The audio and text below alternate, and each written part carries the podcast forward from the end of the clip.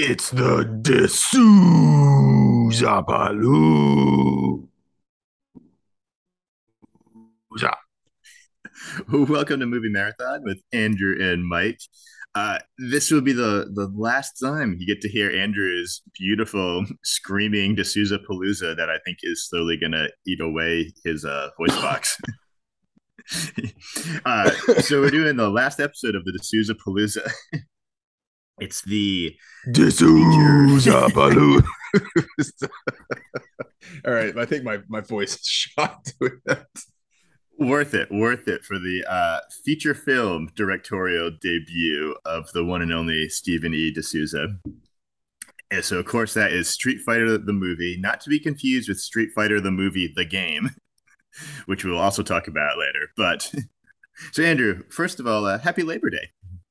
Happy Labor Day, buddy. Uh, yeah, no, this is a great way to start Labor Day. Is talking Yeah, for those for those who don't know, uh, especially we have some international listeners apparently, according to our, our download stats. we're pretty sure it's Jean Claude Van Damme. because it, it is a download from Brussels in Belgium. That so it, logically it can only be Jean Claude Van Damme in anticipation of this very movie. The Um, process of elimination, we've determined that it's the Brussels from Muscles that's listening. so, welcome to the pod- podcast JCVD. And as is traditional on Labor Day, we're talking about a J- JCVD movie on a podcast, as all Americans do. Hey, what? He's the most American guy I've ever seen. Colonel Guile in this movie is the most American guy you could have in, running a movie. So, I think it's appropriate. So, Andrew, when are you getting your uh, bicep American flag tattoo today? You have an Uh, appointment I- booked? You just gonna um, show up? I was gonna just get really drunk and give my kids uh, some some needles and some some ink from a marker and just let them go to town on my arm. See how it turns out. It's brilliant. I can't wait to see it. It's we gonna can be good. uh we can both send each other flexing bicep pictures of uh, of our tattoos. Well, I already do that enough as it is. I already like to send people flexing bicep photos of myself. so I think this is just gonna really up my game for that. So Andrew, Street Fighter, the movie.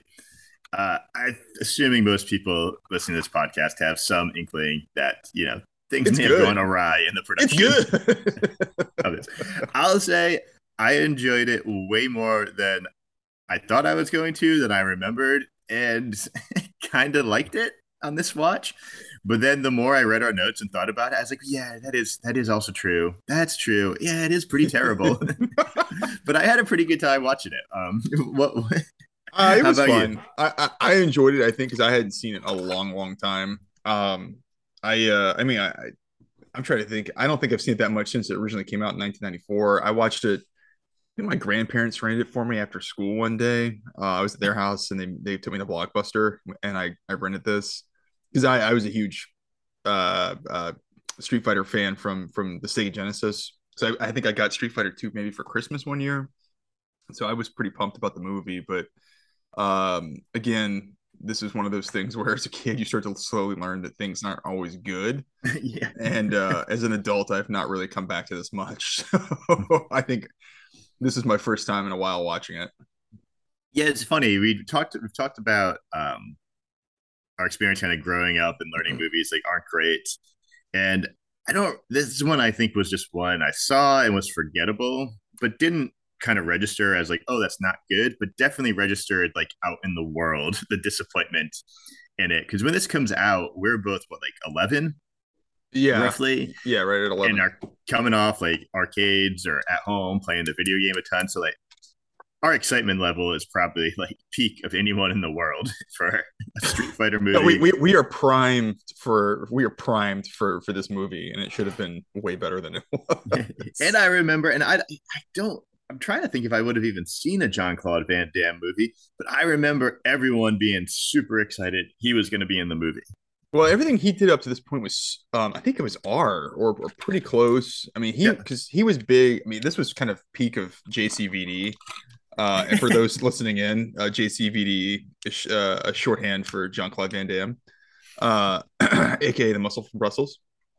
Um, and, and so this is kind of his peak because he'd come off of you know, I think working backwards, he'd done Hard Target, he had done Universal Soldier, uh, he'd done Cyborg, he had done Bloodsport. Bloodsport was kind of the one that really was his breakout. So he was he had kind of been building every every year for sort of summer movies uh, up to this point, and uh, but yeah, I had not seen a ton of his stuff other than I knew that like he could do splits, he could do cool kicks, and and he was kind of that up and coming action action star. He was kind of like like like Gen two slash second tier Stallone Schwarzenegger type guy. Yeah, I always assumed the excitement was from his history of blood sport, kickboxer. And he was bringing yeah. A lot of credibility of Martial these arts. fighting tournament, martial art tournament movies. Of oh, like it's gonna be Street Fighter with Jean Claude Van Damme, and it's gonna be like Bloodsport. Like that's we're gonna get. and they, everybody knows the Kumite was real, so of course it's, It's like be- we're gonna get something like that level of awesomeness, um, but it's just gonna be Street Fighter characters, and uh, they they went a different direction there with the script. Well, you know, the thing it's really worth pointing out, tied to this to this movie, is probably why we also don't remember it. Is the year after this, Mortal Kombat comes out, and I do remember as a kid at the arcade, Mortal Kombat overshadowed, did overshadow kind of everything. I remember going to birthday parties in an arcade, and uh, everybody was gravitating towards Mortal Kombat because it was really the thing. I think this is true. The first video game to have um, blood in it, the fatalities and it was uh, using motion capture of, of real actors to actually shoot it, so it probably looked a little more real. So I do think that the Mortal Kombat movie over, overshadowed the release of this because I, I I don't really remember this when it came out. I remember seeing it as a kid, but I do remember Mortal Kombat being a much bigger deal. Um, Same, And- and in the arcade especially because when you're 10 11 12 years old i mean i think it's the, the fatalities in mortal kombat it was so good as a spectator you just gravitate towards people playing that because you'd wanted to see you know rip people's spines out and rip people's hearts out well, Um, yeah, I mean, who doesn't want to do that? That's what kids should be doing, right? Uh, but I believe there was a some uh, I forget the name of it in the '80s. There was some like crappy shooting video games like Custer's Last Stand or something that I think had like eight bit blood in it or something. I Uh, think he's always like referenced as the the, the real First Blood, but then like Mortal Kombat kind of took it a little more a little more realistic. But who drew First Blood? Not John Rambo. No, he would never do that. Um, wow, really off the rails. Um, uh, yeah, so I, I, I do think this got overshadowed, and, I, and actually, frankly, as a kid, I remember playing Mortal Kombat 2 more because there was just there was probably probably twice as many characters as this, and and again, the the, the effects that went into it, it just it just was so much more captivating for me. But uh, but yeah, speaking of captivating. Uh, let's talk about Capcom and how they pretty much steered this movie into the dumpster right out of the gate. Uh, now, in fairness to them, we were we, in our research. Yeah. I mean, it just seemed like they made a shitload of money on the movie, and I'm guessing that was their primary goal. And it's not like they tanked the video game franchise. So I'm, I'm guessing from their perspective, at the executive level, certainly, probably fairly happy with how things turned out. But uh, as far as the quality of the movie, I, I don't know what their opinion is, but they had a lot of demands. That and that that's I think yeah. So 19, it's a 1994 movie, uh, and we we found out interestingly right before we we started recording was um, we kept thinking there's no way that Capcom actually floated any risk financially in this, and that they must have just like basically just made Yeah, a they ton of money the off IP the rights. Yeah, sold- yeah. yeah, and somebody else has nope. to produce it. Uh, no, Capcom apparently is very proud of the idea that they they funded the entire thing themselves, and they've made uh, over 136 million globally on the movie on a budget of about 35 million. So that's a pretty big deal, and it actually makes me understand a lot more about how Capcom could steer decisions in, ter- in terms of the production, because they were pretty much holding the purse strings for the entire thing. Um, interestingly, too, uh, Van Damme was paid, I think it was eight million for this role, Yeah. and so that he was he was more than um, one fifth of the overall budget of this movie, which is insane. But that was one of the uh, Capcom's kind of marching orders. They wanted Van Damme for this movie. As we talked about, he's coming off, and Oh, they got him. They got at the time. People were excited that they got him for this movie. I was. Uh, I was excited. they, and it makes sense. I get why they would want that. The timing for him personally may have not been good. He may have been flying a little too close to the sun career wise. Um, Is that what they so, call doing cocaine? I, okay. Um. Yeah. So I, I, in fairness to Capcom, you know, the I, I think we both went into this thinking it was a, a big financial flop.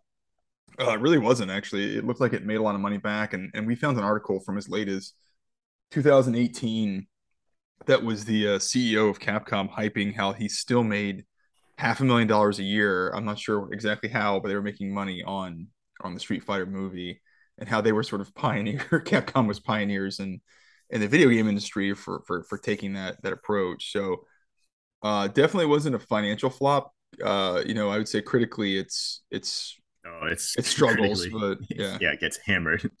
Um, so and there's some reasons for that, and it was doomed to fail because of what Capcom was looking to do. But I guess they were successful in what they wanted. Um, no, possibly. I mean they, they, got what they wanted. They got this. They got to make a movie. It made money, and they sold probably a ton of video games at Christmas, and that was. that was their end game, and I think they they probably did perfectly fine. They're probably perfectly happy the way it turned out for that reason. Uh, not sure how Steven E. D'Souza feels with how things turned out. uh, at this point in time. Uh, so I listened to the commentary on the DVD of uh, of him. It was really interesting how he got involved in it. W- like one evening at like six thirty at night, this producer calls him and is like, "Hey, I am working with Capcom on making a Street Fighter movie."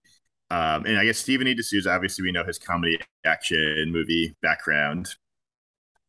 I guess he had worked on developing a video game. And the guy was like, Do you know Street Fighter? And he was like, Yeah, I have like a 15 year old son. I play Street Fighter with him all the time.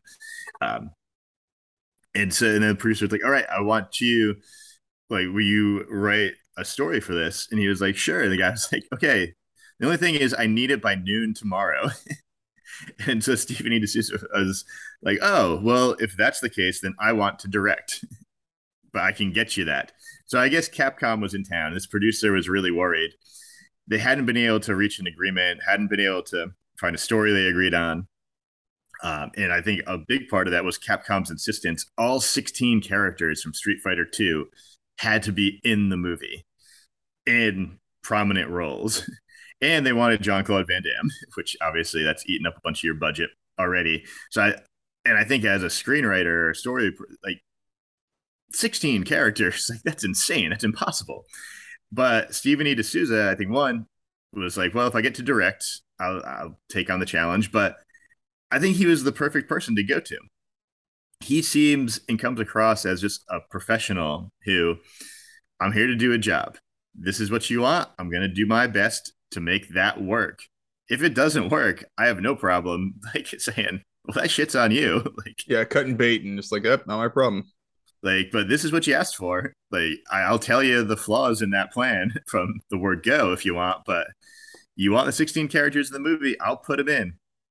Uh, but that approach, and D'Souza even talked about just juggling the 16 characters. You're jumping around constantly. There's couldn't develop a flow. And then by the end of it, the editing, they couldn't cut scenes out because every single scene there was like, oh, well, we need to like this character does this in this scene that we have to have so it makes sense how they get out of the temple blowing up later. And uh, it was just a nightmare juggling those 16 characters. I think just Capcom's demands from the start were just doomed this to mediocrity. No, I, I, agree. I give I give D'Souza a lot of credit for at least being able to read the room and say, okay, I, am going to take a swing here professionally and see if I can I can land the director seat you know, part of me wonders. I don't know if he'll re- he regretted it uh, later on after it's, how yeah, kind of the movie, I, the production it went. Um, uh, not not judging the movies itself, but the production it sounded very difficult. But I give him credit, and I think it was smart of him to do it. But it does feel, and I don't know how much this is true or not, but it does feel a little bit like, oh, you're familiar with the video game, and he's like, yeah, and he's like, great, you're hired. it's like that was the extent of the experience he needed. so I, I do think um, Capcom probably went into this a little naive on on maybe how this works and what the right way to do it. I, I feel like everybody saw Star Wars and they're like, we're gonna do what Star Wars did. We're gonna just make a gobs of money because that's how that's the way to do it. And so they were using this purely as a marketing vehicle. So no wonder they wanted to shove every single character from the game into Yeah, it. it's so it's basically like the '80s cartoon model of like He-Man, or Yeah. where they have a toy line and it's we're like, just we're just building IP to the sell toy line's else. the video game. It's like Yeah. let's do the next logical step where we just like pump up the IP, sell toys, sell more games. I, I heard they were going to sell tickets to Bisonopolis at some point too, but uh, um, too many people died, and that's why they shut that down. So, but yeah, I, I, I uh, Capcom, I think, was very much got what they wanted out of this, and I think the, the problems of the movie stem directly from that. Is, is them is, is they they were putting they're putting uh, shoehorning IP and content into this well above really it sounds like anything else. And I actually feel bad for Seuss after reading about it because it sounded like a really challenging movie to make. Um, Yeah, there's a lot of stories Van Damme was difficult to work with. That he was battling some addiction issues. yeah, there were some substance problems from Van Damme, uh, uh, as well as I think he was having an affair with Kylie Minogue, who plays uh, Cammy in this. And then, um, Which I mean, this is all internet, Wikipedia. I heard uh, something he actually he actually uh, owned, he, he actually owned up to it. I do point, think there so- are some stuff out there. Van Damme admitting that he Yeah. Accepting some fault of I was not in a good place. yeah, and I this movie and I feel like that's hurt the production. that's pretty well documented. So I'm gonna go out on a limb and say yeah, those that's probably part of it. But then there there's other issues. Obviously, there's the Capcom oversight issues, and it sounds like D'Souza couldn't make a lot of decisions creatively without their feedback. Especially now that I understand, you know, that they were paying for literally everything. That's not surprising. Uh, but then on top of it, uh, Raul Julia, who plays um, uh, M. Oh my Bison, god, this is so sad. he uh I I- don't know if it was this is the right type, but I think he had stomach cancer during Yeah. filming of this, and he wanted to make it because his kids were super into the video games as well. So he was battling some pretty serious health problems on set, and so they're trying to shoot around that when he could and couldn't do stuff, and then when he physically looked like he was up for what they were trying to shoot. So, you know, you, you have oh, and then the other other issue we didn't talk about you already mentioned the the less than a day turnaround of the script, but the movie, I think, whenever they shot this, it had to be done by that December and out so that they could actually get it in theaters Insisted for on a Christmas release. yeah for for basically pumping up sale sale of games and, and merchandise. So you're battling a lot of different a lot of different issues on pretty much every front of, of time, um, money constraints, talent constraints, and and then uh, create create really having creative handcuffs for the director on tr- in terms of trying to uh, um, make this into something that makes any kind of sense whatsoever. Yeah. And then I guess there are additional onset challenges. Um, one, they cast people based on them looking like the characters, not fighting ability. So they were training the people in these different fighting styles as they're filming the movie. And like even D'Souza was like, Yeah, I think you can see them like all get a lot better as like the movie goes along. Cause like they actually started getting training in how to how to fight. um which you know for a movie called Street Fighter, uh, maybe a little more rehearsal time would have would have been beneficial. Um, but that's talking about the Capcom's demand to have a Christmas release. They just didn't get that time that you would normally put in to take this actor and have him spend at least a few weeks learning how to do uh, the basics of this style. And then as they were filming in Thailand, and originally the raid on Shadaloo at the end was supposed to be helicopters, but there'd been some like civil unrest or civil war, like right on the Thailand, I think Burma border, and they were right by it, and like the, the, the government officials were like, "We can't have you having like military helicopters flying around. Like, there's a risk like another war will break out if people see that." So they had to switch it to boats. And which D'Souza. Uh, I'm- not- I'm not boats. How he It is- actually felt, but he was It is like a it is one boat. There's nice one little- boat. yeah. um, but he, he like in the commentary, he seems like he rolled with it pretty well. It was like, okay, we, we can do boats and like, and then you see there's like you called it out in your notes, but there's like a line of dialogue kind of like explaining why it's but has to be boats. And it's like, oh, that's why they put that in because D'Souza was like, yeah, I can fix that.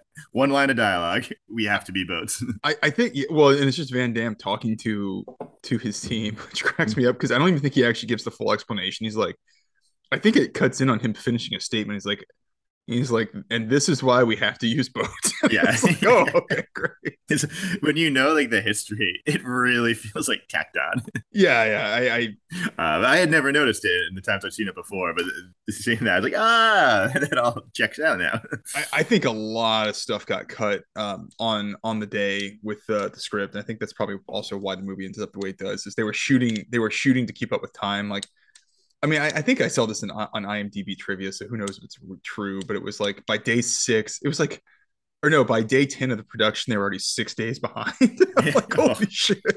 Well, and D'Souza uh, said he intentionally wrote the script with only about like three locations um, that they would need to shoot in.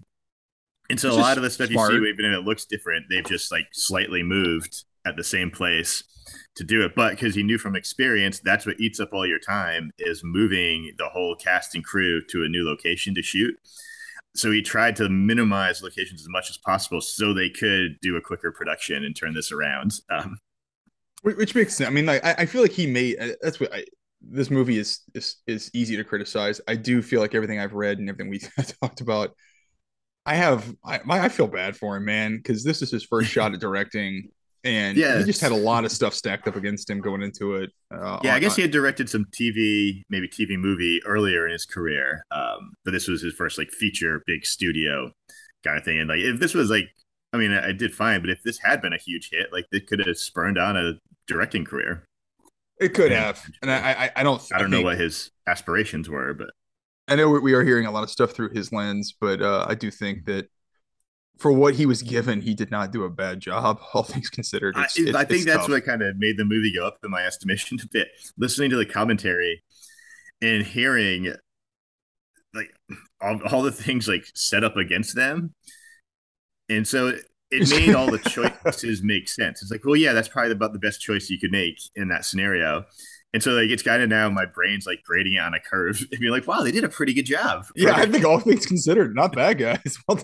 It's like this is is a Hollywood action movie. Like uh, it's better than like Hudson Hawk, I'd say. like Uh, yeah, yeah, that's that's a good point. Well, uh, I guess let's just dive into it. You know, so what is? Tell me the background of what this movie is about. As much God as you, damn it. tell me what you think this movie. I was, about. I've been waiting. I was holding on to put you on the spot to do a plot synopsis because I didn't want to have to tackle it. Um, so M Bison in the movie they just call him Bison. Basically, is general dictator of Shadaloo, uh, where apparently they uh, they speak Esperanto and all their signage, except Bison who speaks English.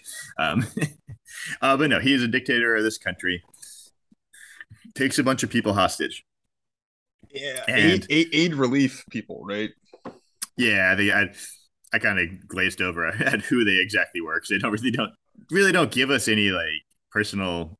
Uh, it made me laugh though because they're in an Asian country and they're like, "Oh, these these poor hostages," and I'm like, "They all look like a bunch of Americans." It's like, ugh. Uh, well, I guess there is a reason for that, and again, I'm getting way off my plot synopsis. They were shooting.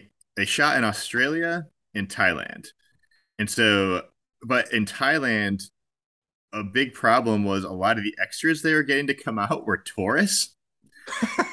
but they'd be like European and American tourists, so they didn't look native, and they all still spoke different languages, and they had to make like cue cards of like when they hold up a one, you're scared. When they hold up a three, you laugh. Um, wow. to, and so that was just like another obstacle in the production of it. Um, but yeah, that's why like even D'Souza noted, yeah, like they kept bringing all these extras, and they were Americans, and it's like we're in Thailand. Why?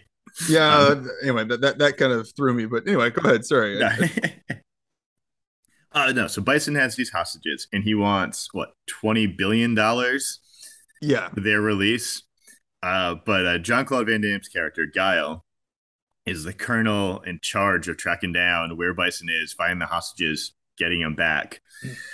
And And this what, is org- where the and what organization? What organization does Colonel William Bo- uh, Guile uh, work for? Uh, you know, you may be familiar with it. It's a uh, close close counterpart to the United Nations, the Allied Nations. Oh god, my favorite piece of trivia was that they asked the UN for permission to use the UN's logo and name. Oh, D'Souza they're like, was so "No, mad. Capcom, Cap, Capcom insisted they had to ask the UN, and D'Souza was like, "You don't ask the UN, you just use it. They're not going to do anything. Like they're a public organization. Like you just put them in, and like the UN's not going to sue a movie." Uh, but Capcom insisted, and then once they asked the UN, it was like, "No, you cannot use us."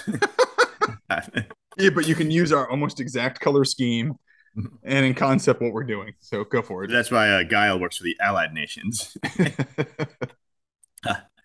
and this is where it gets really confusing to do the synopsis because here's where like Chun Li, Honda, and Balrog are all part of a reporting crew who's also looking for Bison. Because Chun Li has a backstory where she's trying to kill him, but she's also this apparently international, world renowned reporter who has a famous boxer and sumo wrestler working for her. Um, Yeah, yeah. All checks out. And then Ryu and Ken are uh, arms dealers, but they uh, deal in Nerf arms. uh, bad arms dealers, I would say. yes. And they try to sell Nerf guns to Zagat or Sagat or whatever, however you Uh, say his name. I think it's Sagat. Yeah, Sagat. Yeah, man. That's it. That's embarrassing. uh, Wes Studi's Sagat. Um, Yeah, which well, I thought he did a great, a great Sagat. There's there's like three actors in this. There's uh, 17 characters. There's three that pretty much underpin anything that's actually good for this. Uh, and guess news newsflash, it's not Van Damme is one of them. So it's I think it's Chun Li. Obviously, it's M Bison with uh, Raul Julia, and then he's it's, uh, fantastic. um, uh, uh, uh, Sagat's character. But other than that, everything else, everybody else is just is wooden as a video game would be. Yeah, so so we're still in like act one like 40 minutes in of setting up all these characters motivations and backstories. And then we get like a 10 minute act two where ryu and ken fa- help work with guile where they fake killing guile so they can infiltrate sagat's underground gang armed dealers who are selling weapons to bison. And so they can use that to find out where Bison is. And Chun Li is also tracking them and goes along with them. But it's a long way to get then to our 40 minute long act three where they finally where they all infiltrate the the uh Shadaloo Bisonopolis. Bison, uh, well, I'm gonna, I think Is that Bisonopolis is still in the plant. I think that's what the 20 billion's for. oh, Bison- he's gonna build Bisonopolis. Okay, so I have a question for you. Um, where would you rather take your family for vacation? Would you rather take them to a new, uh, beautiful Bisonopolis, or would you like to take them to Otisburg from Superman One? So in this scenario, did Bison's plan work? He gets the 20 billion, he Yes. builds Bisonopolis. You can build Bisonopolis to All whatever. right, I'm, I'm, I'm going. I'm going to Bisonopolis. He had Ah, plans. I yeah, I feel like Otisburg probably has better restaurants. So I'm I don't gonna know. I heard him. He was talking about like And food it's courts in and He was. You're right. Uh, I'm I'm gonna go. I'm still gonna go with Otisburg. Uh, California seems like an easier shot than Thailand. So uh, I'll send. I'll send you pictures. please do, please do. Um, is there? You think there's like a ride where you get turned into Blanka? Like if you go to Bisonopolis, like you can you can just get They somebody can Kool Aid Sur- and surge into you. surge onto you to turn you into um a beast man. Uh, we can only hope. We can only hope. You get like pulled out for the show. like Yeah. it's like going to Universal where you go to like the Harry Potter like Ollivander wand store. Like one of you is gonna get turned into a Blanka. Now drink drink this radioactive surge and sit in this chair and you're gonna watch a bunch of bad movies for 15 minutes. Um I will say that, that you touched on it, and it, it's one of the things that kind of gets me is this movie is called Street Fighter, and they spend two thirds of this movie setting up this conflict, the bison, the bison uh, evil stuff, and there's almost in a movie called Street Fighter, there's almost no fighting in this. It drives me, it drove me crazy, just because I think the one scene where they we talked about Sagat, but um, they're introducing Ken and Ryu as arms dealers, and then uh, when they they try and uh, um, pull a fast one on Sagat. They try and substitute. I- I think Bison's pulling in a bunch of weapons to basically launch his counteroffensive to to to hold off the, the allied nations. And Sagat is in charge of getting all these weapons for him. Ken and Ryu um, uh, effectively uh, try and pull a fast one on on Sagat with Nerf guns. Excuse me. And as they get captured, they set up what's going to be this, I would think, really cool fight with uh, the one of the characters from the game, Vega, and uh, uh, Ryu. It's, also right at the time in the movie where you need a fight. Yeah, you need action. And what do they do Right, right yeah. before the action starts? They're like, let's just let's put Van Damme in a tank and drive him right into the middle of this so that there's no fight whatsoever. It's like, oh great, thank you for that's that's probably this movie's biggest biggest fault is it goes too much to guns um when the whole movie's predicated on or the whole concept of the game is predicated on like hand-to-hand combat stuff. Yeah, I agree. That's it. And I, I don't know how with I don't know Defend it. what Defend of the it. story. no, is Capcom if they didn't want it to be like a fighting tournament style thing, if they wanted to fill out these like backstories and have it try to be as real as it could be, these but once you kind of make it Bison and Guile, it's like, well, how would you shoehorn like fights into all of this? I, there's not Um, room. There, there's without- no yeah, room. It, it's, it would strain credulity of the world as well because, like, there's the army. They would just have like they have an army. Like, why would two people just fight? Um, they do eventually pay off the Ryu Vegas stuff at the end with the fight, but that's like when it's jammed in with like 20 other fights happening at once. So it, yeah, you kind of glaze over at some point of what should have been exciting audience moments of seeing these two characters head to head. It just all happens at the same time. and what's what's funny is in in 19 was it 1988 i van damme's career launches on bloodsport bloodsport is literally exactly the premise of what the game is where it's just Yeah. two-thirds of that movie is just hand-to-hand combat and they're doing these fun rounds where that that's like a smarter way to do it. If they want to make guile the main character that's fine but but de that was part of the again the problem they made is they emphasized everybody as a character. And so you you you don't give those windows to actually allow it to focus in on on just like the, the fun stuff of like the fighting. So but, but that's why i think bloodsport works is it's it kind of knows what it is and it's not trying to be anything crazier and, and it really focuses on one lead the entire time. I think here yeah. everybody's got different motivations everybody's everybody's getting a little bit of world building and there's there's so much there in the service of of, of the world building that you just it doesn't really pay off like you said at the end of it everybody's fighting but it's but it's like too little too late at that point Yeah. Well, to steal the from the rewatchables, would this be better as like a prestige TV series or like a Netflix series? Like, yes, Uh, like a million times yes, because you could do two characters per episode and do like eight episodes and fill out their backstory, let them fight, do stuff, not cram it all into a hundred minutes.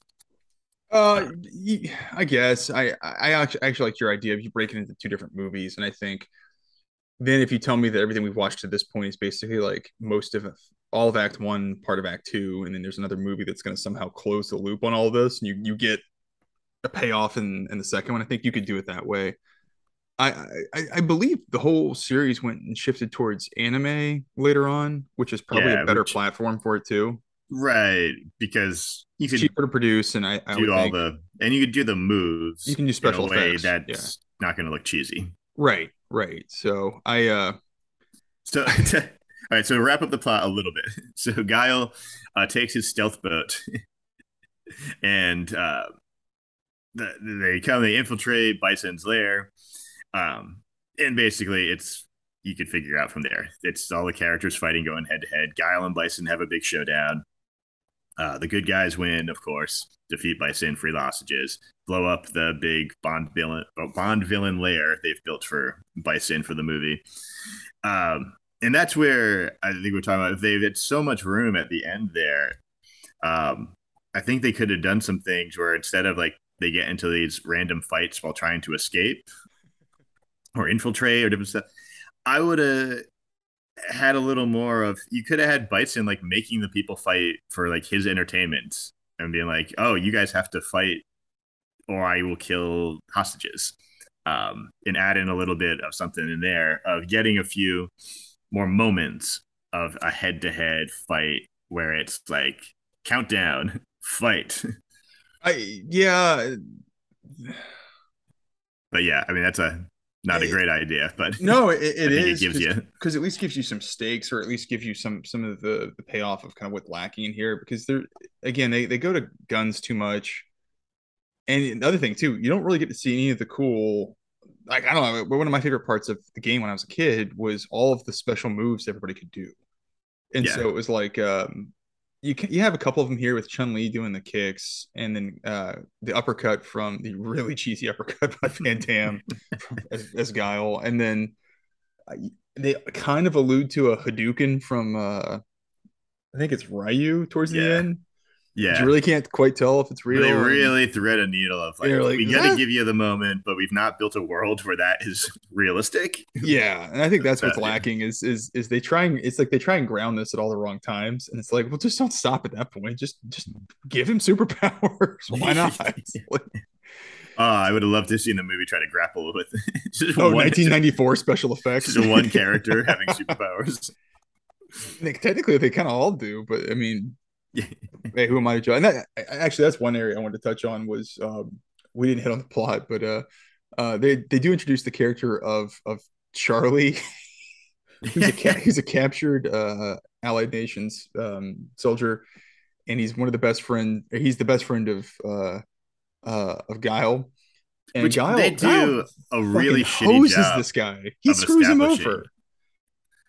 So, I at what point do they establish that they are friends? Is it just so? It's just through exposition. It's just through exposition. And This is the they're very- on the stealth boat going in, and he has like this flashback, or he pulls out this like weird cassette he watches of like uh yeah I, I keep weird cassettes of all of my my dinner dates my double dates with friends too so i can always reminisce But meanwhile, like the guy, like, um, no he sets him up he sets him up at the beginning yeah it, it's his name's but it was like 30 minutes earlier, or like, I don't know. It was like, it's so much shit has happened with characters. I'm like, wait, who is this guy again? well and that's that's where you can to me you can see that the, the movie didn't really have what it needed to, to pull it off but they set up Blanka who to me was one of the coolest characters in the video game he's this guy Yeah. he's this big green kind of uh strong I love playing as him. dragon looking guy. Yeah, he can electrocute people. Uh, got big crazy shock of orange hair, and his green skin. And what's funny to me was at the beginning, I guess he's captured as part of the the hostages that were taken uh, by Bison's team. And uh, during a news broadcast, uh, Guile commandeers Chun Li's microphone and starts talking, somehow talking directly to Bison in an active conversation across global a global TV network. And at the end, he completely screws his friend because he's like, he's like, "Hang on, Charlie, don't worry, I'm coming for you. Don't worry, Charlie." And then, like, what does Bison do? He immediately looks at the guy who's like, "Oh, like you're his friend. Great, I'm gonna, I'm gonna fuck you up now." Like, why would you do that?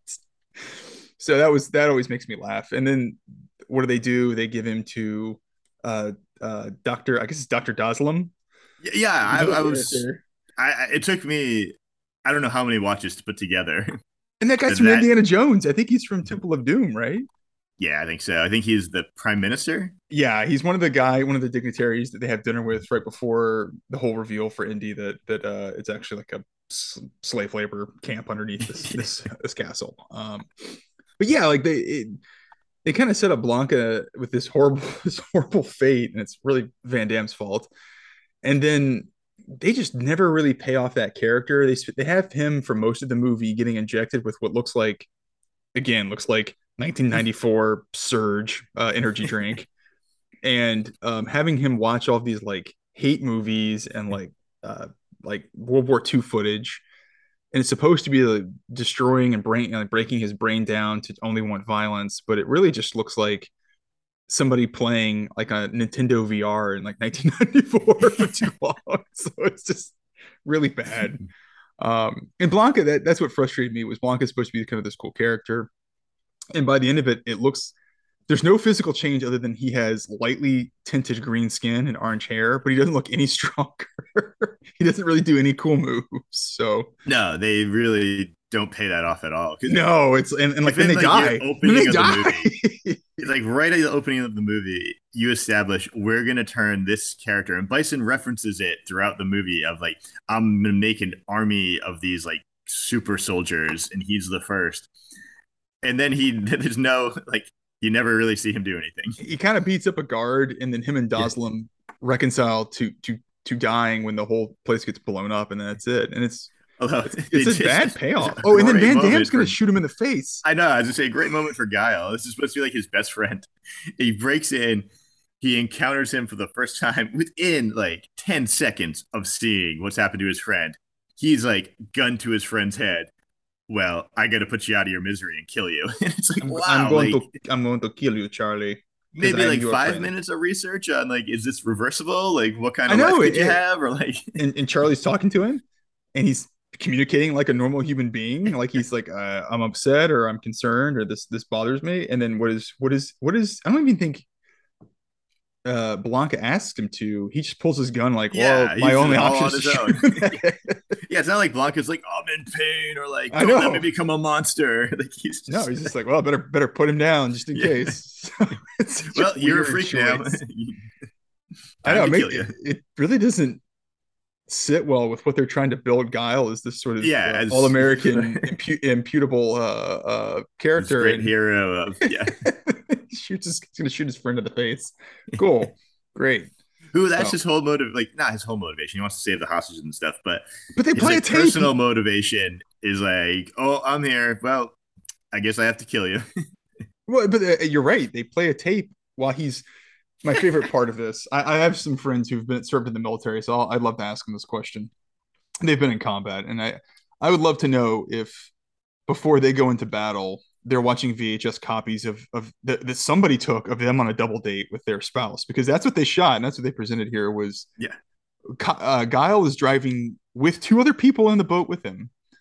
He's driving this boat into combat, and while he's driving down the river on the way to Bisonopolis or whatever the hell uh, the final uh, bison layer is, he plays a VHS tape of him and Blanka on a, a double date together.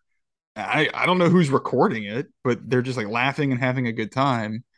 Um, but it's the weirdest, it's the weirdest way. Like, just give him a flashback. You don't need to show Yeah, that. and it just doesn't make any sense. It so disrupts the flow of the movie at that moment, and it's like so confusing because it's not like I'm always like, wait, who is that guy he's with? It's like, oh right, that soldier he was friends with from the beginning is like is getting turned into Blanka, and I guess the women in that are D'Souza's wife and Van Damme's wife. Well, I will tell you the way it's mm. been shot. If you told me that Charlie and Guile were in a relationship together too, I would also believe it from the way they presented all of that in that scene. It doesn't make any sense.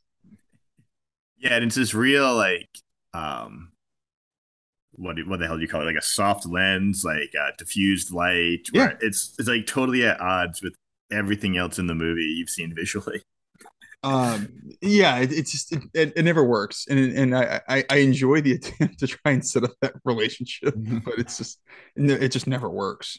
It's yeah, actually needed that or, or just don't show it. Like, to me, it was then more like reference it back later. Yeah, Yeah, but that's what I liked about the game was, I mean, as an 11 year old when you're playing it or, or younger, I didn't care. I didn't care why he was green or why he had orange hair.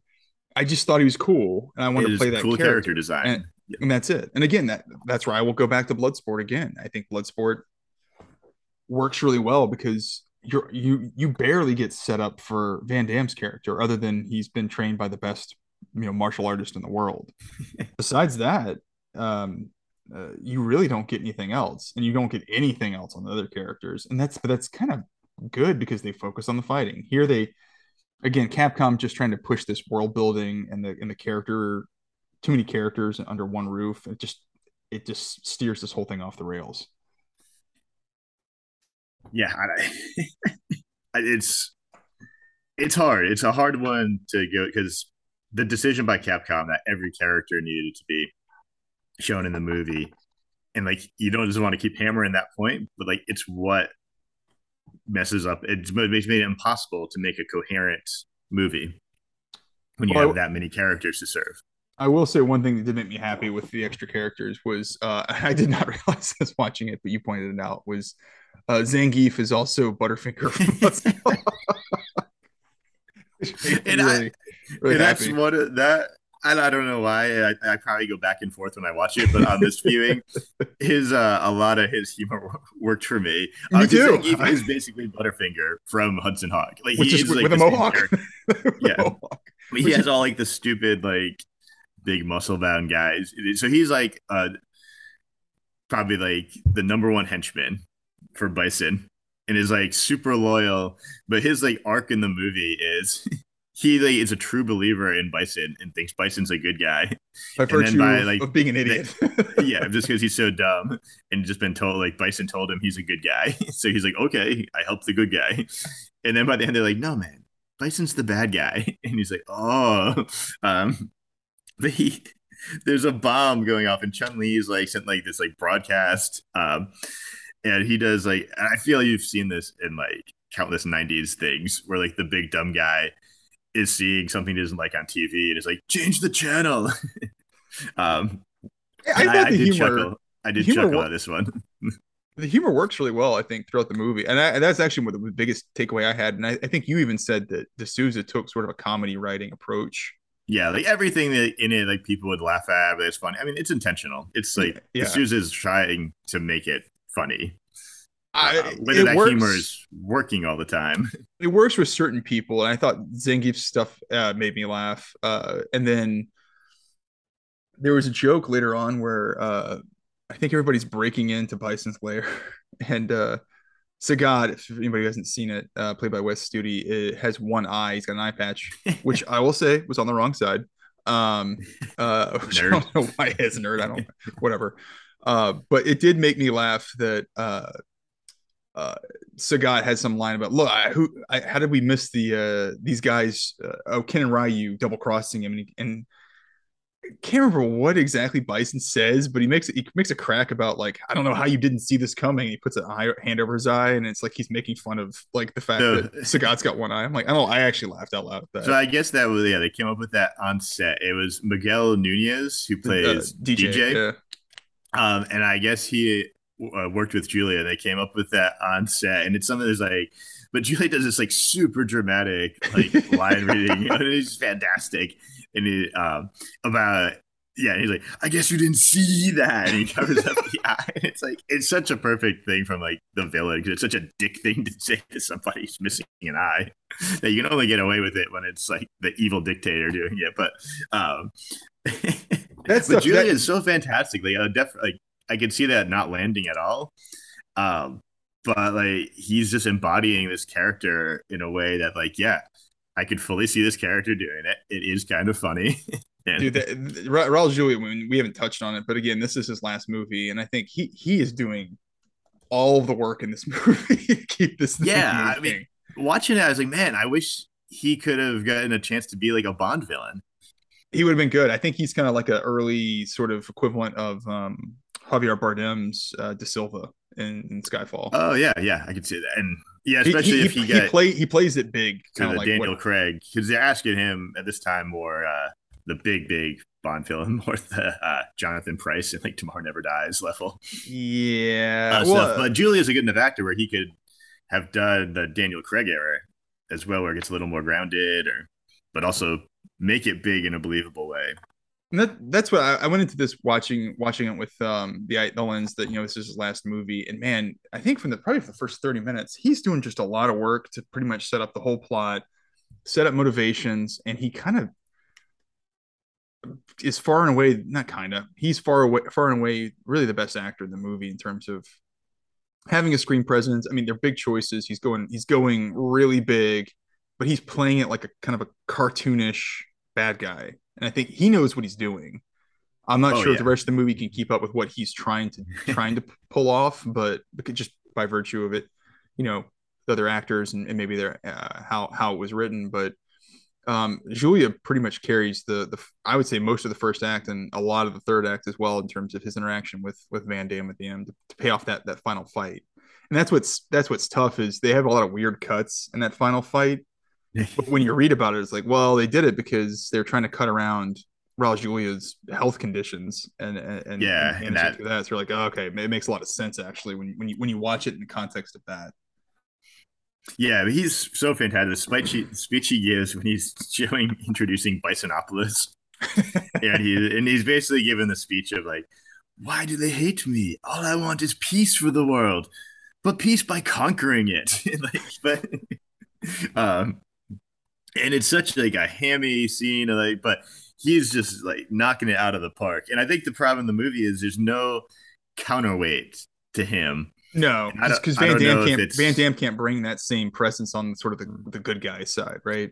and they just don't give. I mean, Van Damme, he was in it a little more than I remembered, but he's not. There's so many leads. Like it's also like kind of Chun Li's story. Um, Arguably, hers is the better backstory because it's all revenge motivated. yeah, they they killed her father, who like saved the village from Bison's like troops. Whereas like Van Damme's personal, uh, Guile's personal is like his friend got kidnapped by like Bison. It's like, ah, the Chun Li one's a little like A little more on the a little more gravitas.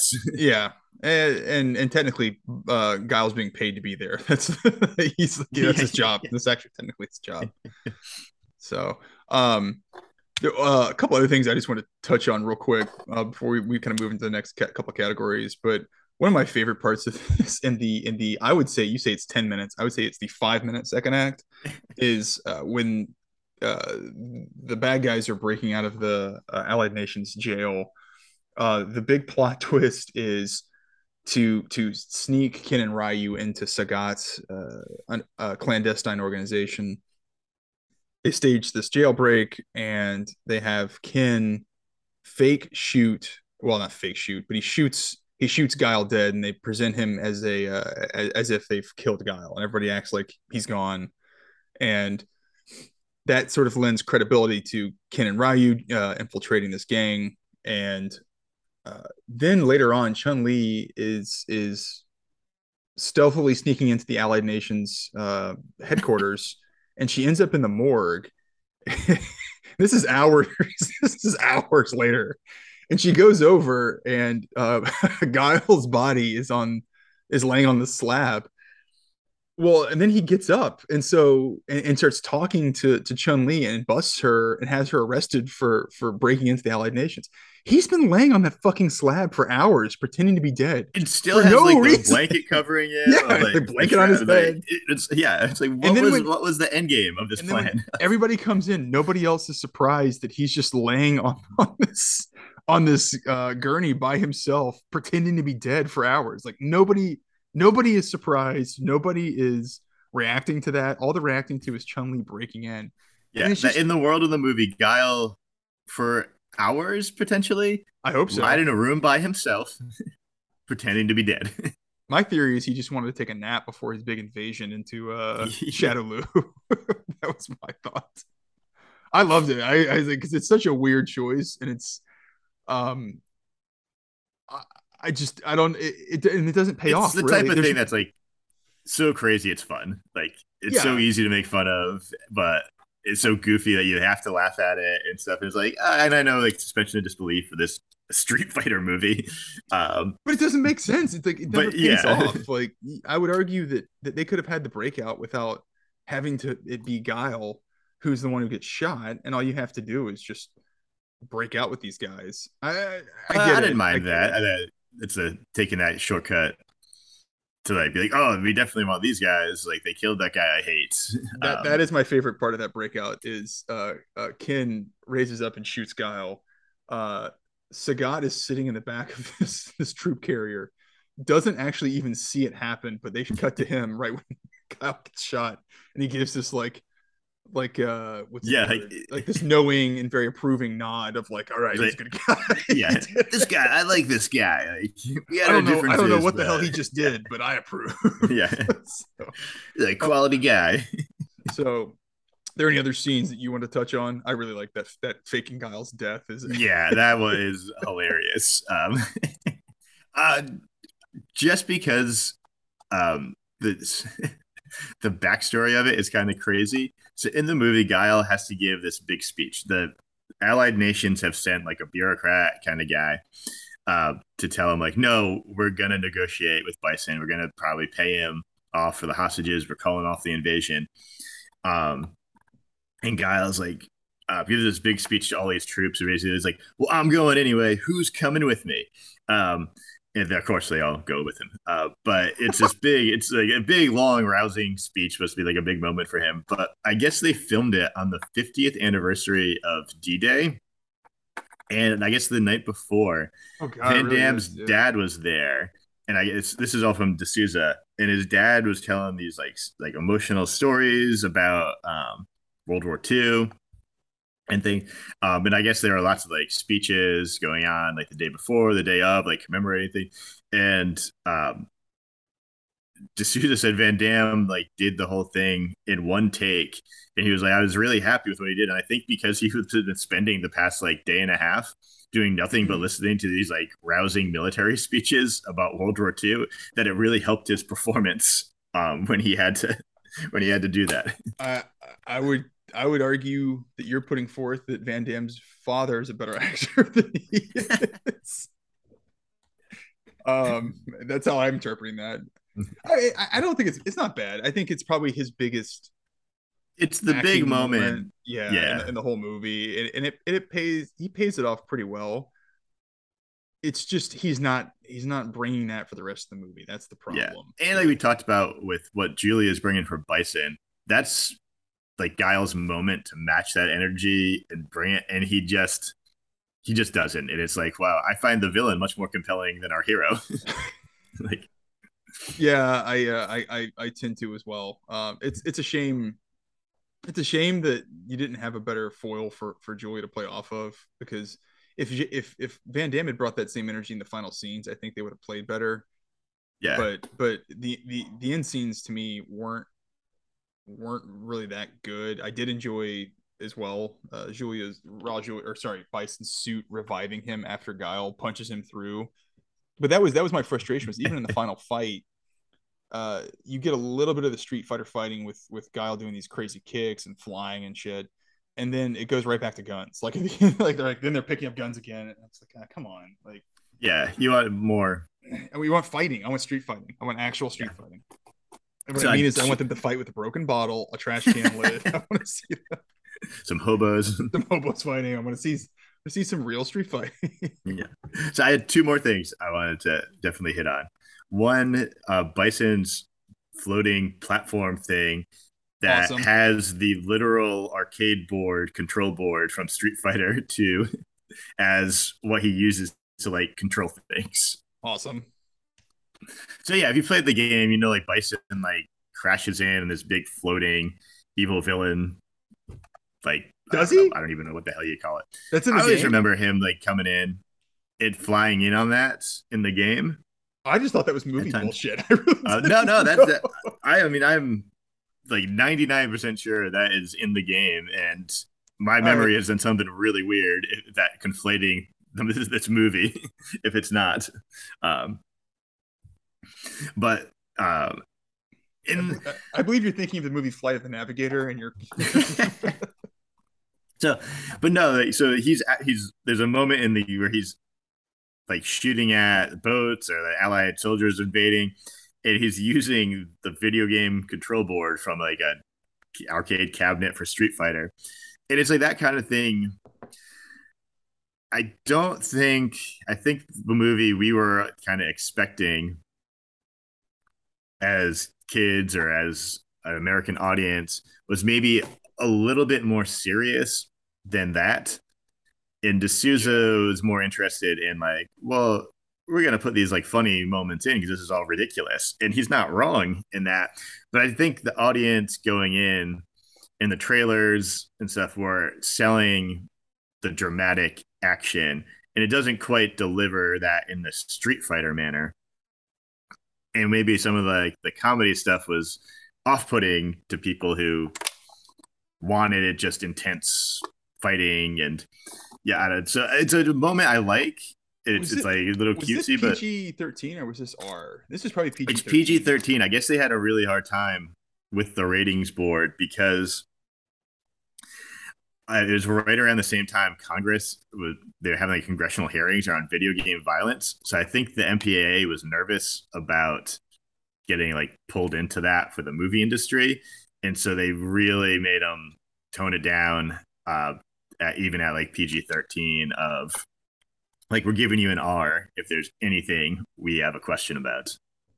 Uh, yeah, I actually think if this was R, it might, uh, which is typical for most action movies. If this was an R, it would probably be a little bit better. Um, yeah, it is a little more plausible or a little more exciting. Yeah, special effects from maybe the cuts makeup as, from as strange squibs and fun. Like yeah, I, I do, yeah, I do think a, a I'm, I'm sorry, I cut you off on on the platform thing. My bad.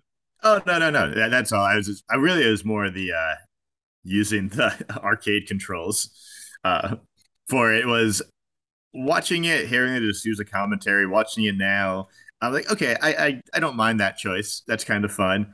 I think in the moment I could see that being groan inducing of like, oh my god, they're doing this now.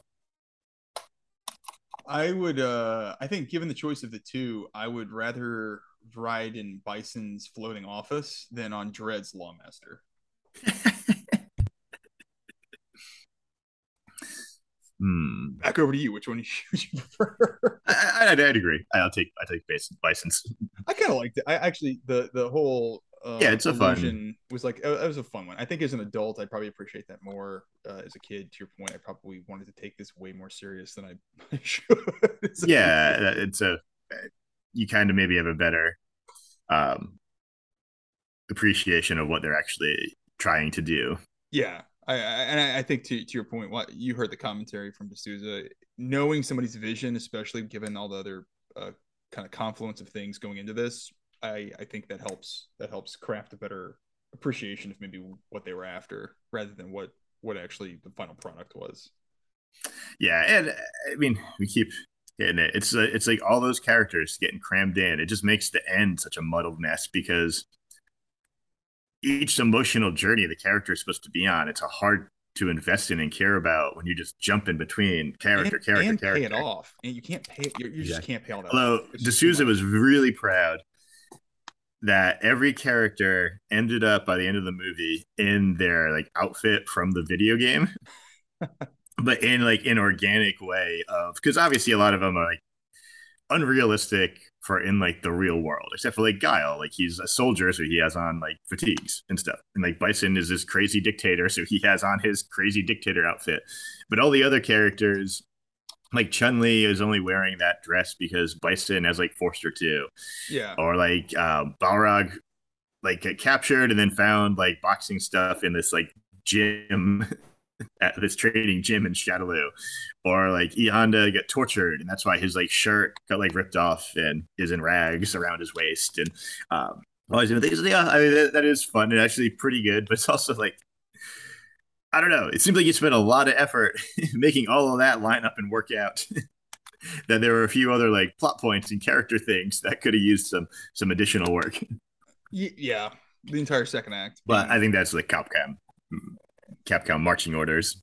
It, it is. It is. I uh it kind of makes me curious now now because Capcom did Resident Evil as well. It makes me want to go back and do some some looking and, and see kind of how how much they had their hands on the production of those movies because the, the first one was not bad, but those fall off pretty quick, and I wonder similar to this if they just they were exerting too much influence uh, on those movies, which which explains the trend that those took as well. Yeah. or but yeah, oh, that's just also like a kind of natural progression of movies like that to kind of slip into close Taper to like direct to video or direct to streaming.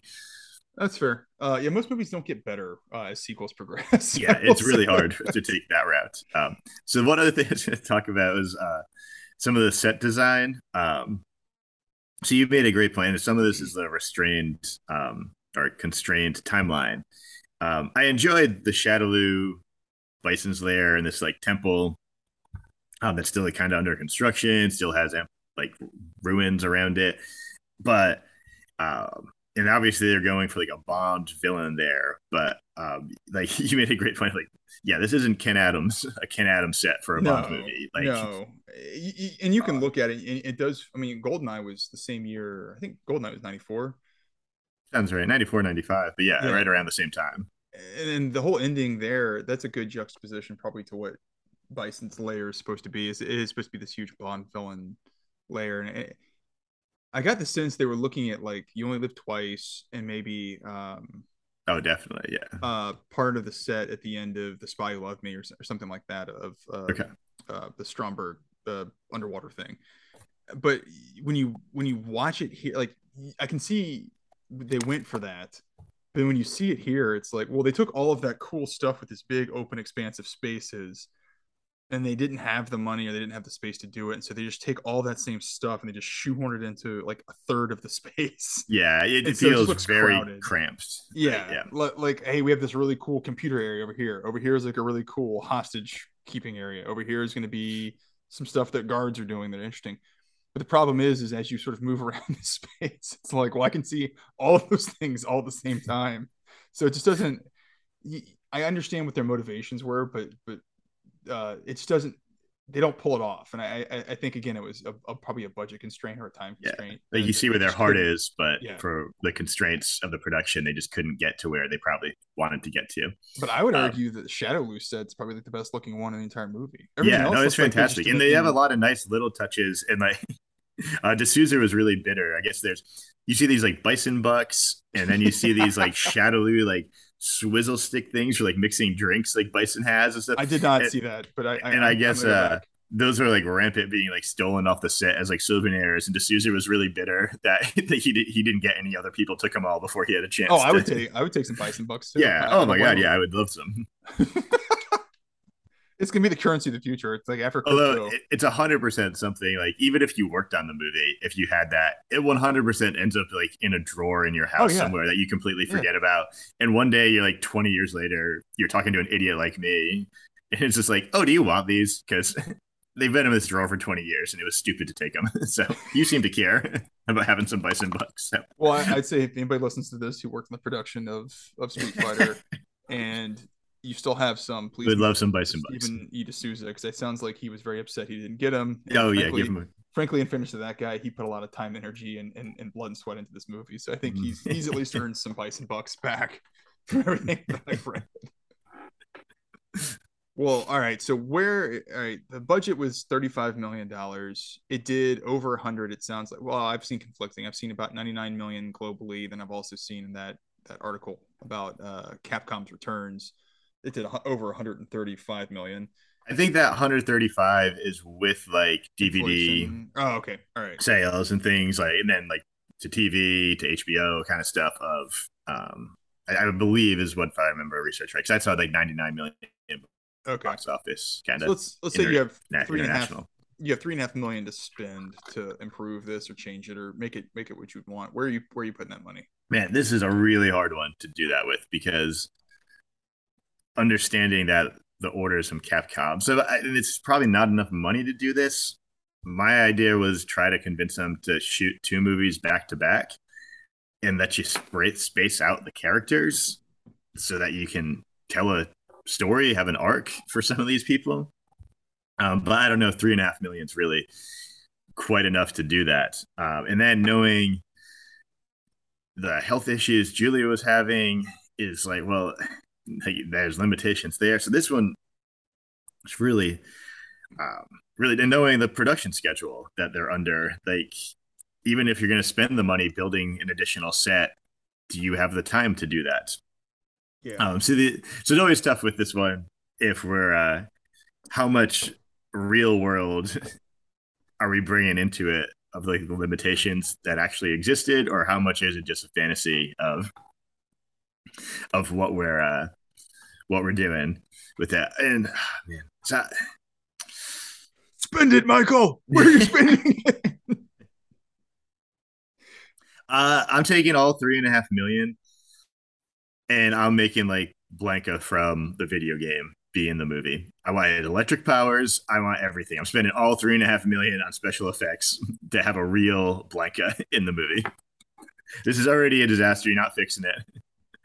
At least I'm that'd be cool. As, at least that'd be cool as hell. I think that's a good answer. Yeah, because that that was the one character that I really wanted to see pay off, and they and they don't. Um, uh, just because he was the coolest to me, and it kind of looks like I'm not. yeah, I shape, love doing but- his electric shock move. Yeah.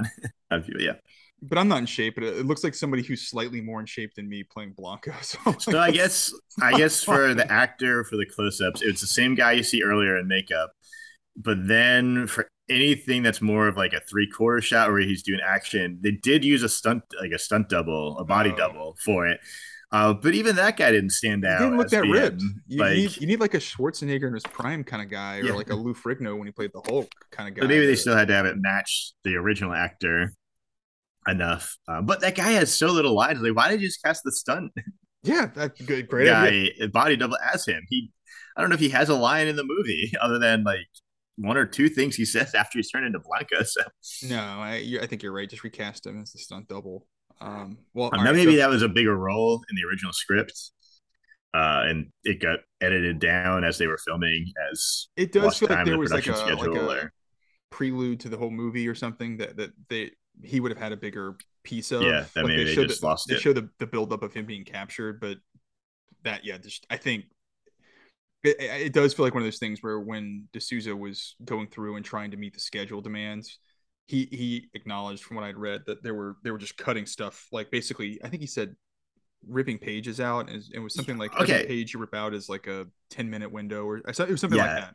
I know I saw something that he was saying uh, he was taking it uh, from like John Ford would do this. Like That's it. Yeah, yeah. They'd come and be like, "We're behind schedule," and he just like rip pages out. He's like, "All right, well, we don't have to shoot that now, so we're back on schedule." And and, it was like, he kind of alluded to like maybe that wasn't the best approach. um, but I think it was so much pressure to get this made that there really probably wasn't another way to do that. You weren't gonna find the time. No, and I, I think Blanka was one of those where they probably knew he was a super popular character, so they had to do something with him. But you can tell that his character probably was victim of of that approach to we got to cut some stuff.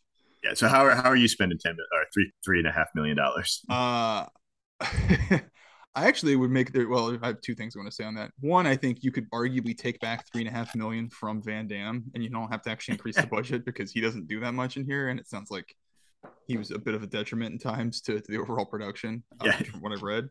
Uh, but I would, I would spend three and a half million dollars to lend more credibility to this movie, and I would give three and a half million dollars to the UN to let them use use the UN's name.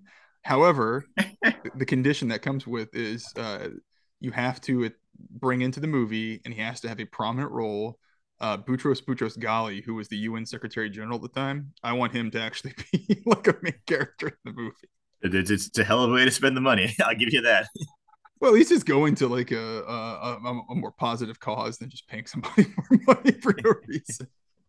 But I think that'd be fun. Is I'm going to lend some credibility to the uh, to the Shadaloo uh, fight against uh, M Bison and, and bring the actual UN into this. I like it. Uh, where would you where would you put our friend Carl Weathers in this? I originally sent you. I I would try him out as Bison, um, because I think that would be a lot of fun. But now after um looking at it more, I, I might cast him as Guile. After we've talked about it, I think maybe he could bring the energy to match Yeah, Raul bring- He Julia. could, bring, he could bring a lot more energy than Van Damme brings. yeah, yeah. At the very least, he's gonna uh be able to match the energy. He's got phys- physically. I mean, he's uh, not quite the guile body type from the game, but physically an imposing, impressive Uh, individual. And he's actually Um, American. yeah, he's actually American. This is peak Van Damme being presented as an American with a with a um questionable accent in terms of his American heritage. I think it had already been established with like Schwarzenegger, and so there was just like, I guess we can do this. I guess we can get away with it. I well, yeah, yeah, you're right. I I I I would go back. I would still try it out with uh, him as as the bad guy as Bison. I don't. I had a hard time with where to put him because there's so many characters. Right, they're it's and- and they're all underused unless he's one of the two main guys. Yeah, kind of, and, and and everybody's sort of country specific. Like they they all like you can't put him as E Honda. You can't put him as Chun Li. it's like yeah, yeah, yeah. your point. Everyone's like, really- kind of a stereotype. yeah, kind of. And so there's really only two roles I would put him in. I wouldn't mind seeing him take a turn at, at- as Bison. Uh, I like Raul Julia uh, in this, but it would be interesting to see Carl Weathers as a bad guy.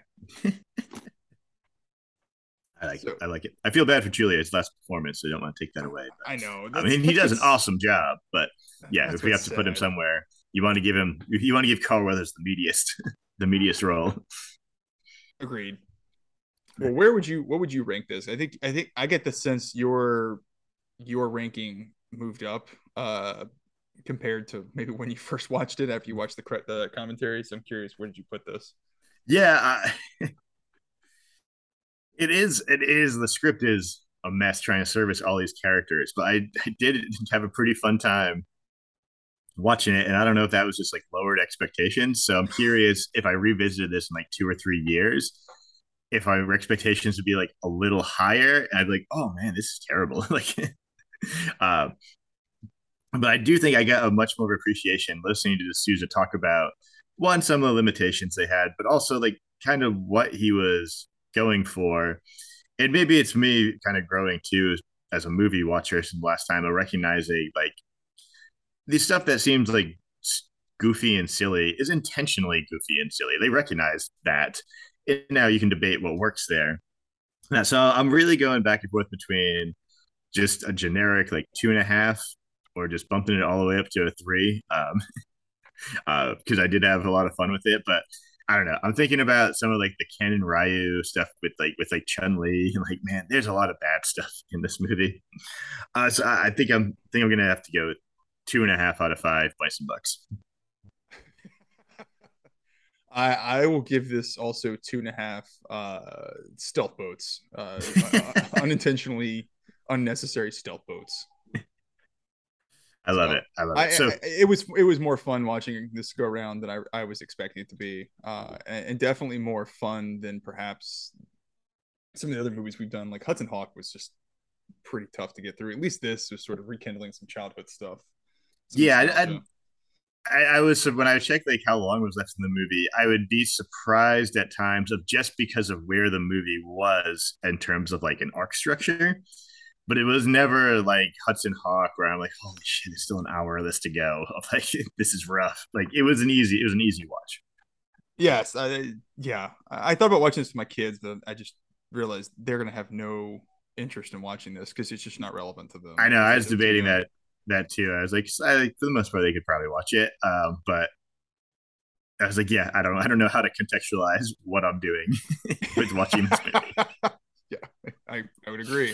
Uh, all right. Well, so I, I, had three questions for you. Oh, please. Before we wrap up, did you ever play the Street Fighter the movie, the game? the I did not. Game they made for this movie on a PlayStation, Sega Saturn, I believe.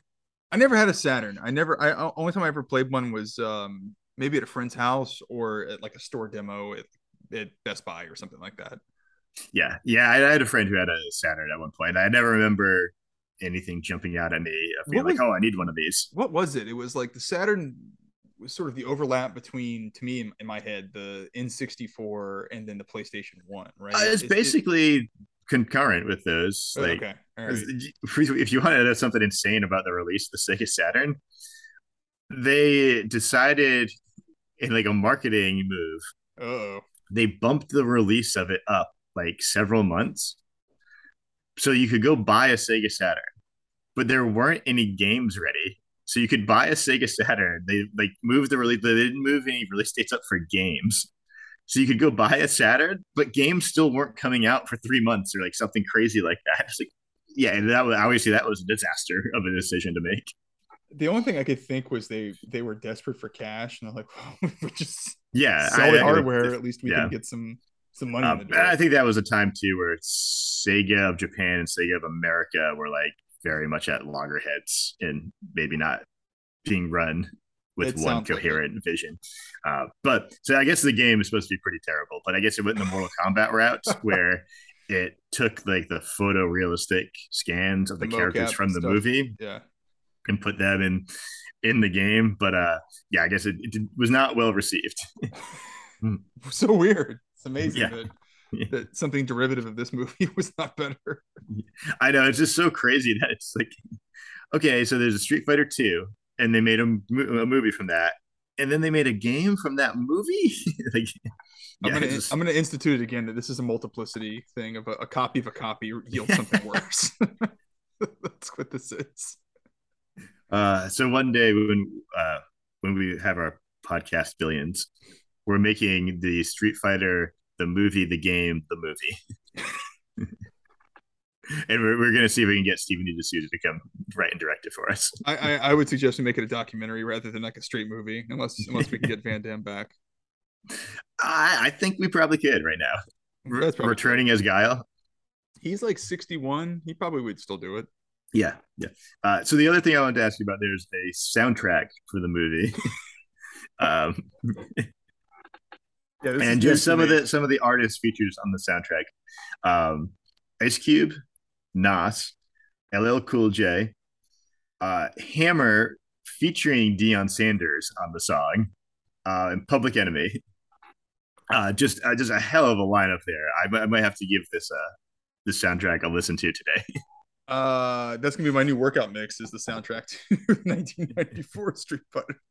What was I, was actually getting ready to look it up. What was Deion Sanders doing in 1994? Is he still? I mean, that might have been his playing, his right? peak. I think then he's uh, he's where he's like bouncing. One year he's on the Cowboys, one year he's on the 49ers, just winning Super Bowls. this was the year he was on the 49ers. He had just wrapped his season. He had a four or five year run with the Falcons, and then 94 he's 49ers, and then he does a four year run at the Cowboys. So yeah, like let me see. So he was NFL Defensive Player of the Year. Do you think that maybe Yeah, because he had the confidence of being on this album that motivated him to, To win the 1994 NFL Defensive Player of the Year? or what was he more excited about? Defensive Player of the Year or being on this album? probably this album because nobody's gonna, you know, he's not gonna get his ass kicked on on doing this album. Um, I'm trying to think. I'm curious if like, I wonder if he went to like the. He must have gone to the Pro Bowl if he got Defensive Player of the Year, right? well, he probably wouldn't have because he was in the playoffs. Did did the 49ers win that year? I think they did. I'm pretty sure they won the Super Bowl with him. Uh, he was All Pro, and then. Wow, I never thought it, when we started. Yeah, they. Yeah, sorry. Yeah, 49ers won won that Yeah. Super Bowl. I think that's the year they I think it was 29. the Chargers, maybe. But Let me see. What should we be doing about this uh, Street Fighter movie podcast? Let's talk about the 1994 run. San Francisco for the 49ers, baby. 49ers. um, let me see. Uh, preseason. Wow, oh my God, why can't I find this? Um, I'm on the 49ers 1994 season. And this is yeah, they played the Chargers. They played when they, when they were still in San Diego. Um, at the Joe Robbie Stadium, which is the Hard Rock Stadium uh, in Miami. Yeah. So for anybody curious, in 1994, uh, San Francisco 49ers dominated the NFC and beat the AFC San Diego Chargers 49 to 26. in case anybody's curious.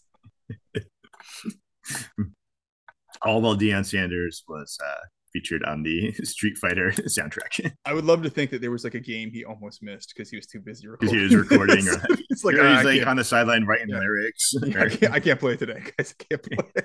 I got too important, or he's like, important stuff going on. "Hey Jerry Rice, help me find a rhyme for Guile." uh, in a while, yeah, uh, I don't know. oh, that was perfect. Um, All all right, right. so the- I had Go one ahead. more question for you. oh, I, I, I don't know the answer to this. What does the E stand for in Steven E. D'Souza? As we wrap up the D'Souza Palooza, uh, I'm gonna go with excellent. um, I have no answer. I was just I was researching that today, trying to find it, um, and I could not. Um, and I was like, "We've done this Oh. podcast about this guy." It could also stand for Esperanza because that was his character from Die Hard 2 that he wrote. Oh, I like it. Which also that's also an insane name, Steven Esperanza D'Souza. But hey, you never know. I love it. And also, uh, his his son was one of the extras, one of the soldier extras in uh, Street Fighter. That makes sense. That was one of my comments back to you. Was there was there was definitely an age disparity between all of the soldiers they I think the 15 year old you saw was his 15 year old son. yeah, so they, they had like a mix of child soldiers and then people who were well well past their prime, their fighting prime for the was this movie. So, um, all right. Well, so what was where where, where would you if you had to rank? You think the Steven E. D'Souza movies? Where how how are you ranking? Uh, Die Hard Two, Hudson Hawk, Ricochet, Judge Dredd, and and Street Fighter the movie. Uh, I feel, I mean, I, I kind of want to make jokes here, but I get nothing good. So Die Hard 2 is the best. Uh, definitely Die Hard 2 1. I would, I guess I'd put Ricochet 2. Yeah, that's where I'm at too. Same. And then, whew, man, you could do any order for these last three, and I, I wouldn't fault anyone. But I'm gonna go Street Fighter, Dredd, Hudson Hawk. The same. That's exactly what I was going to say. I kind of thought we'd line up the same, but if someone wanted to have um, Dredd ahead of Street Fighter, I could I could see that. Even Hudson Hawk of just preferring the to watch the crazy disaster. Then I think Dredd suffers from being boring for a lot of it, and I think yeah, that that put put it behind Street Fighter for me because it, you know, Stallone's okay, the the plot itself is okay. Uh, it just doesn't really ever pay off very well. At least Street Fighter is weird, but man, it takes some crazy big swings that are that are at least fun to watch. Uh, and it's trying to do so much yeah that you're not bored until maybe like the end of the movie where it's like, oh, none of this like is gonna, is gonna pay off, is it? and, and to your point, knowing knowing the making of and the difficulties behind it, it, it it's risen in my mind a little bit, and I think that puts it ahead of of, of Dredd. Uh, Dredd again to me was just sort of a little vanilla. Uh, I do think Hudson Hawk is such a hot mess, uh, and again, D'Souza was brought in on that to to really salvage it. I don't know. I, I have some questions. Some of the jokes in, uh, especially like Zangief, and then seeing like the same actor as Butterfinger, and I was like, I don't know, man. Maybe some of that humor in Hudson Hawk was more D'Souza than than I quite realized. Uh, uh, I will, I will, I will let you think that. Go, for it. Uh, it but I, I, think that that's a pretty fair order. In Die Hard 2, it's hard. To, it's hard. It would be hard to have that fall below any of these. All these are yeah. Of, it's really just yeah. that's sort of like a tier one action movie, and everything else is a tier two um, at best. So it, yeah, some of these were getting probably like I mean I don't know, like whatever the bottom tier is or whatever tier is like slightly above uh straight to straight video to, straight, to video. straight to VHS like 1991 garbage. Yeah, yeah. I mean Hudson Hawk, Die Hard, Die Hard kept, which is weird. You th- you think about we have two two movies that are both uh, Willis movies in this, and Die yeah, Hard arguably kept building and building as a franchise, and then Hudson Hawk was just like uh, like radioactive for a while. so it's just it's interesting, and and and within a year in in this same run, we're talking about an actor who probably made one of his safest choices from a career standpoint, and also made one of his worst choices from a career standpoint, almost in the same year. So it's interesting. No, it was, it was a fun run. Uh, I enjoyed it, especially getting to uh, maybe revisit some of these not just in like the best of for D'Souza. Getting to it gives you an interesting idea of him as a screenwriter, seeing some of them more viewed as failures than just the uh yeah and, and there's the a lot of, there's a lot of other stuff in D'Souza's body work that are that are, are definitely worth checking out um commando we're going to definitely cover at some point running man as well uh, obviously the original die hard uh, he, he's got a lot of good stuff out there that i, I really enjoy and, Flintstones and movie. Flintstones. Um, he did forty. I think he had some involvement with Forty Eight Hours. So um, yeah, yeah. We'll definitely be coming, coming back to those, but this was an interesting kind of an interesting run uh, of really what is it? Nineteen ninety one. The movie, everything we did was ninety one to like ninety four, I think. Yeah, yeah, so, or maybe ninety five with Dredd. Anyway, yeah, yeah, you're, you're, you're right. But still, a pretty that's pretty impressive. Uh, yeah, he was run a time there. That dude was busy. he was working. Yeah, yeah. Um, well, so what are we doing next? Uh, I think we've peaked and we have to just like cancel and retire. And yeah, once this like takes off and hits, we're just be raking in the money and just uh, living large. That's um, right. I, I, don't see any alternative to that. I mean, I think I told you Die Hard 2 is up to like 14 downloads. Um, it's just, it's just at that exponential rate, we're going to be uh, on top of the world. Uh, yeah, I, I agree. I agree. Um, um, or or maybe some uh, Halloween movies. I don't know. I don't know. Yeah, so we're we're recording good choices early, so I think based on timing, uh, last week was uh, uh oh man, I'm gonna screw Die this Hard. up. I'm sorry, Die Hard dropped on Friday the third, second, the second, oh second. God, yeah. I need to look at the calendar. September second. So the whole D'Souza Baloo uh, is going to do a run for the month of September and then with October, we're going to take a, uh, a different tact and jump away from maybe a specific screenwriter and go toward uh, the Halloween series uh, for for obviously the month of October. Uh, that's a good time where we mapped it out and saw that you know there's four movies. If you look at the new timeline, there's sort of four movies that that follow the original Halloween and then the uh, 2018 movie, also called Halloween, uh, followed by its sequel, uh, Halloween Kills, and then the the final sequel in the trilogy that the sort of modern Halloween movies have been, uh, Halloween Kills, uh, comes out on October 14th. So we wanted to do a run of uh, the Halloween series based on sort of the the new timeline introduced through the the Blumhouse Productions uh, series. So uh, what we'll do is kick it off with uh, I think the first week of uh, the month, the original 1978 Halloween, uh, and then by the end of the month we'll be covering the new release again that's due out on October 14th. So it'll be interesting to see how they how they wrap that that. it that will be very interesting. yeah. I, I give them credit uh, just because they were able to abandon the entire sort of sibling. Um, they, they abandoned all the shit that just didn't work for that. Uh, Halloween uh, Halloween has a very sorry troubling, uh, uh, not troubling, but very difficult. Uh, Paul Rust disagrees, or not Paul Paul Rudd. Paul, Paul Rudd, yeah, it's Paul Rudd's first. I think first big movie was Halloween Six, but um, I we haven't landed on a name for it yet. I'm leaning towards the season of Samhain because that was a huge uh, Irish cult is a Mm-hmm. under underpinning of the entire series after about Halloween two. so But it, there's a there's there's the two movies after. Um, so this doesn't quite work. My brain keeps going to because of the two Halloweens, uh, two Halloweens and a baby. It doesn't work, but I'm, I'm glad that's where you're No, it doesn't work at all. But So if you've got suggestions for us, by all means, throw it at us. Uh, um, as long as we haven't recorded by that point. But yeah, we'll be doing a, a four four movie run on Halloween, uh, kind of following the, the, new- the new timeline of of the Blumhouse Productions, where it, it it takes a leap from the original 1978, uh, and then moves forward into 2018, I think. Uh, and hopefully be wrapping up the series here with some, something good. Um, uh, I'm hoping for um, more kids' heads melting like Halloween three. So I'm hoping that's how they end the series. Is they, they take an Halloween three approach of just bugs and snakes coming out of people's faces. That'd be pretty cool. I mean, that's the other option. We just uh, call it.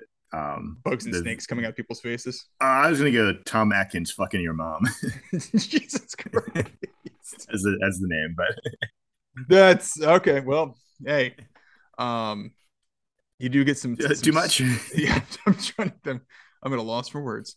Um, but yeah, so we're looking forward to doing that run in October, and then I think it'll be uh, we're up for grabs on on on the next one uh, after that for Yeah. for November. But yeah, uh, maybe a tiny break while we figure something out, get some time to build up some stuff, or or we'll just re- just re-release these same episodes over and over. over and over. That'll be our bit.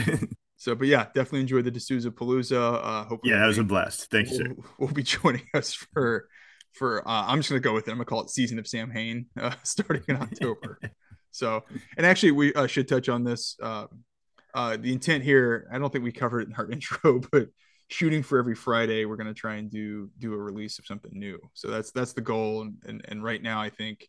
Um, not not planning on any interruptions between series. We may take some some weeks off here and there. Yeah, but, uh, and we had some test ones we recorded um, that we may uh, may slip in there here and there, just as a uh, people hear us kind of starting out, trying to find our way. exactly. Um, so so they may, some- thematically maybe fit in with that. may have some, some with new stuff uh, coming up. But yeah, uh, we enjoy everybody joining us for the D'Souza Palooza.